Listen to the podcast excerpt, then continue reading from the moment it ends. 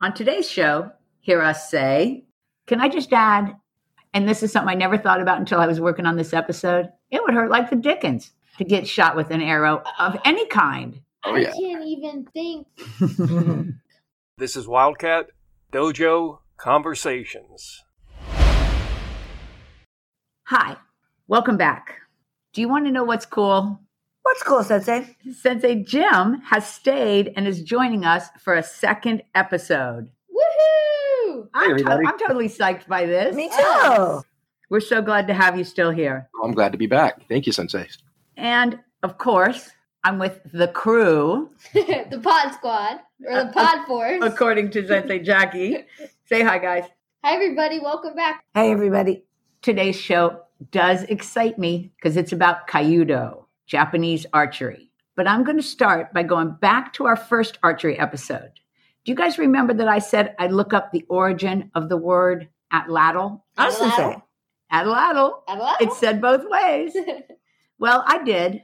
And a site called Ohio History Central says that atlatl comes from the Aztec language. That's really interesting, Sensei, because we read at Edema Line that it is a Native American word meaning spear thrower or throwing stick. And what is our life without good controversy? Well, every single time we have history, we have two sides of it, don't we? us, and if they know some more history, they should let On us this know. weapon. Oh.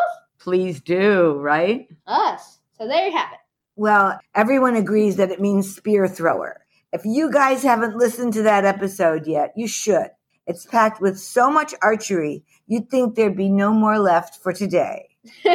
You'd think that, but you'd be wrong.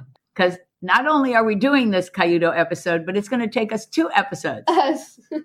So let's get to it. Cayudo is known as the way of archery. As usual, we used a lot of sites, but the biggest one we used is called International Cayudo Federation or IKYF.org.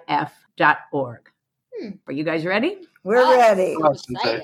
starting as a round robin, and I'm kicking it off.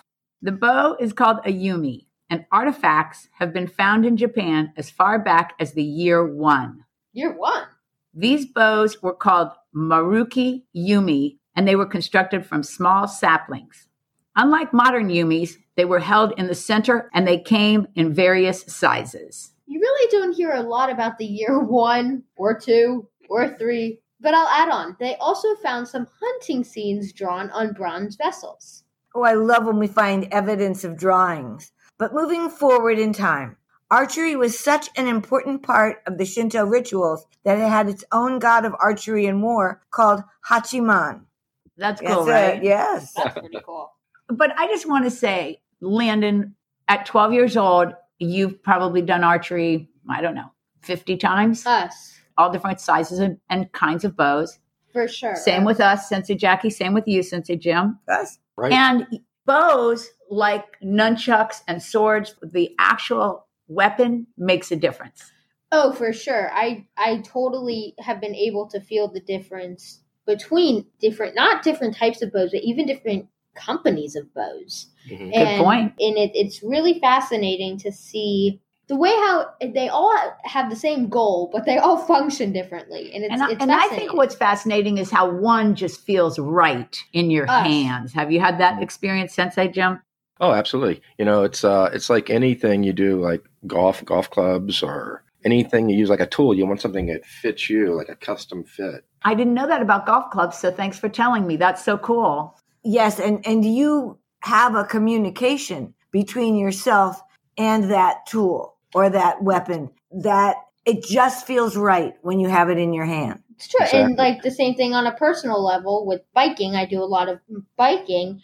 When you get the bike, it's like you're now connected to that bike. Agree. Some bikes you're just at home the minute you sit on them. Us. And Okay, Sensei- we should get back to it here, right, Sensei Jim? Okay, thus, the diplomatic period between China and Japan started around the 4th or 5th century. At this time, there was a merging of two ideologies the Japanese Itoku philosophy of dignity and virtue with the Chinese Rei, which we all know means courtesy. So, I was thinking about how we use the word Rei to mean bow and dug a little deeper. I found out from Oriental Outpost that Rei in Chinese goes beyond just courtesy to mean propriety, good manners, politeness, or even an expression of gratitude. And one more quick fact. The The Japanese used the simplified kanji for rei to mean respect. Hmm, I didn't know that. I love that. Me too. I love a word that has multiple meanings and deeper meanings and layered meanings. It just it's just cool, right? Us. Keep it going for me, Sensei Jackie. Thus, over time, the two ideologies formed a shooting ceremony called charret. It was conducted in the palaces of the kings and the lords. This ceremony finally evolved into a way of shooting that immersed itself into the samurai culture. Records show that in both China and Japan for centuries that there has been a relationship between bows and intergrowth. In just the last podcast, we were talking about balancing inner growth and technical skill, right guys? Us? Ah. Us. It's interesting that we're finding evidence of it here dating back as far as the 4th and 5th century. Oh, for sure. It's fascinating. Humans never change. Well, I think the thing is, you are going to metamorphosize as a person, whether you like it or not. It's just going to happen. Us. So you might as well be like the silkworm. A little nod to Master Collegian there. He used to tell us that story often. And take the path that gives you the most growth, Us. That's right. right? Us. Okay, we're moving on to some history. And that history is going to be about the actual weapons, the bows themselves. And Sensei Jim, I'd appreciate it if you'd pick it up there. Us, sure, Sensei. I'm going to pick it up with a bow called Takayumi, which is a bamboo bow made in the 10th century. Then in the 12th century, there's evidence of a composite bow made from bamboo and wood. Us. And I read where the composite bows were taken from a Chinese technique. That's pretty cool. That is pretty cool. Mhm. Okay, let's get back to the culture. Us. Thus, In the late 1100s, the samurai ethic had been firmly established. It incorporated technique, everything from swordsmanship to horsemanship, and of course, archery. The spiritual aspects, the concepts of a moral code, that was also being established. True, Sensei. And I read that the proof of this is noted in a book called Mirror of the East by Aguna Kagami. Excellent. Okay, like usually happens, we end up at the Tokugawa period. Up. Here, here comes the Tokugawa period. That- I'm reminding our audience because I had to remind myself that that period is 1603 to 1868. and was that the Edo period or the Meiji Restoration? The Edo the period. Edo period. The Okay. Meiji Restoration started in 1868. Okay. Okay, pick it up for me, Sensei Jim. Let's tell them about it. Sure, Sensei. You guys have said a lot that this period is marked by the fact that the military fight has turned to guns, making samurai obsolete, while the shogunate made an official martial arts military school called Kobusho. It excluded archery because they said it was antiquated, not effective in war. But among the samurai, outside the official school, guns were seen as tools for foot soldiers. Horseback archery continued to be practiced in the warriors' communities.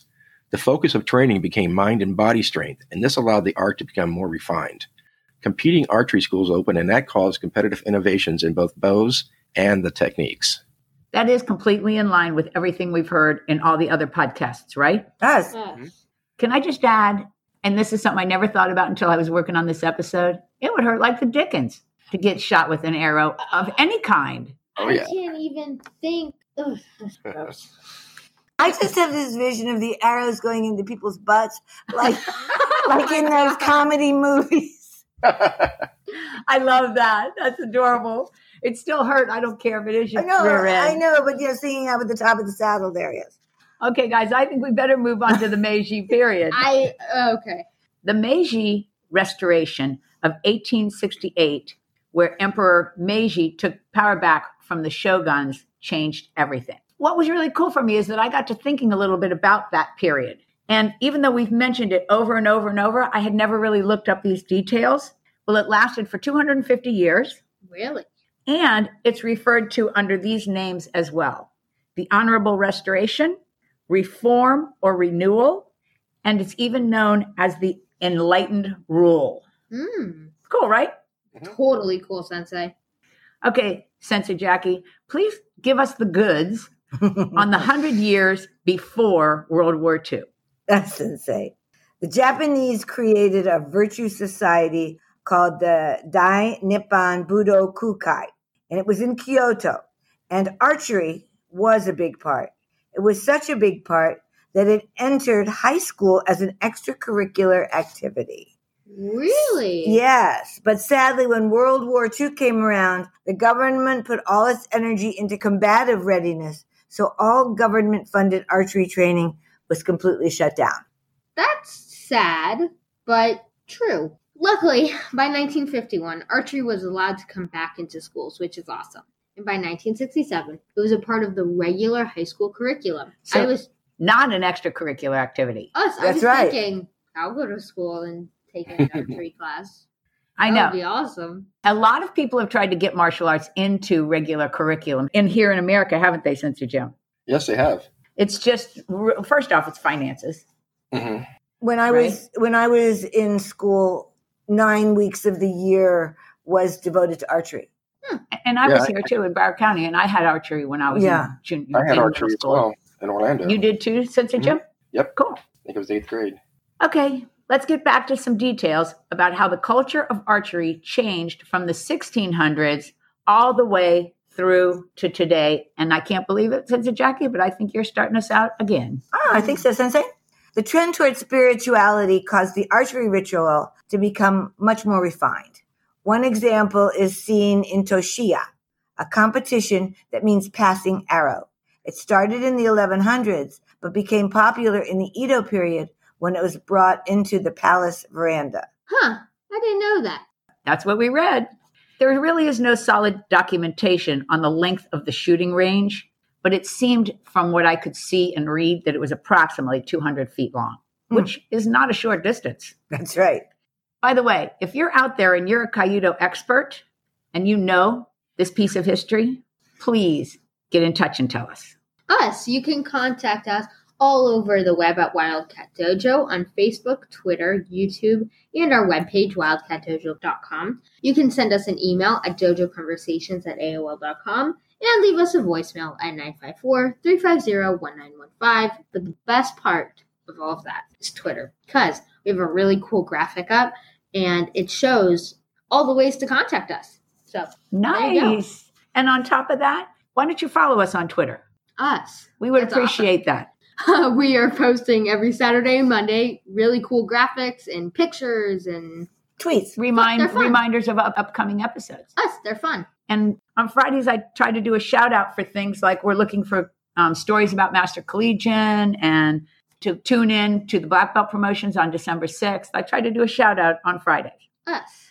Okay, now that we've really gotten distracted, let's get back on track with the fact that there were within that experience of the competitions on the 200 foot range, Yes. there are three different types of competitions. So let's round robin it. And Landon, I think you're going to start us. No, Sensei Jim, Us. I Okay, think you're Sensei. going to start us out.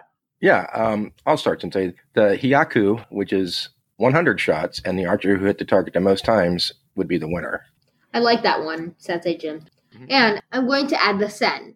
It's 1,000 shots. And in 1827, an 11 year old boy hit the target 995 times, firing from half the distance of the hole.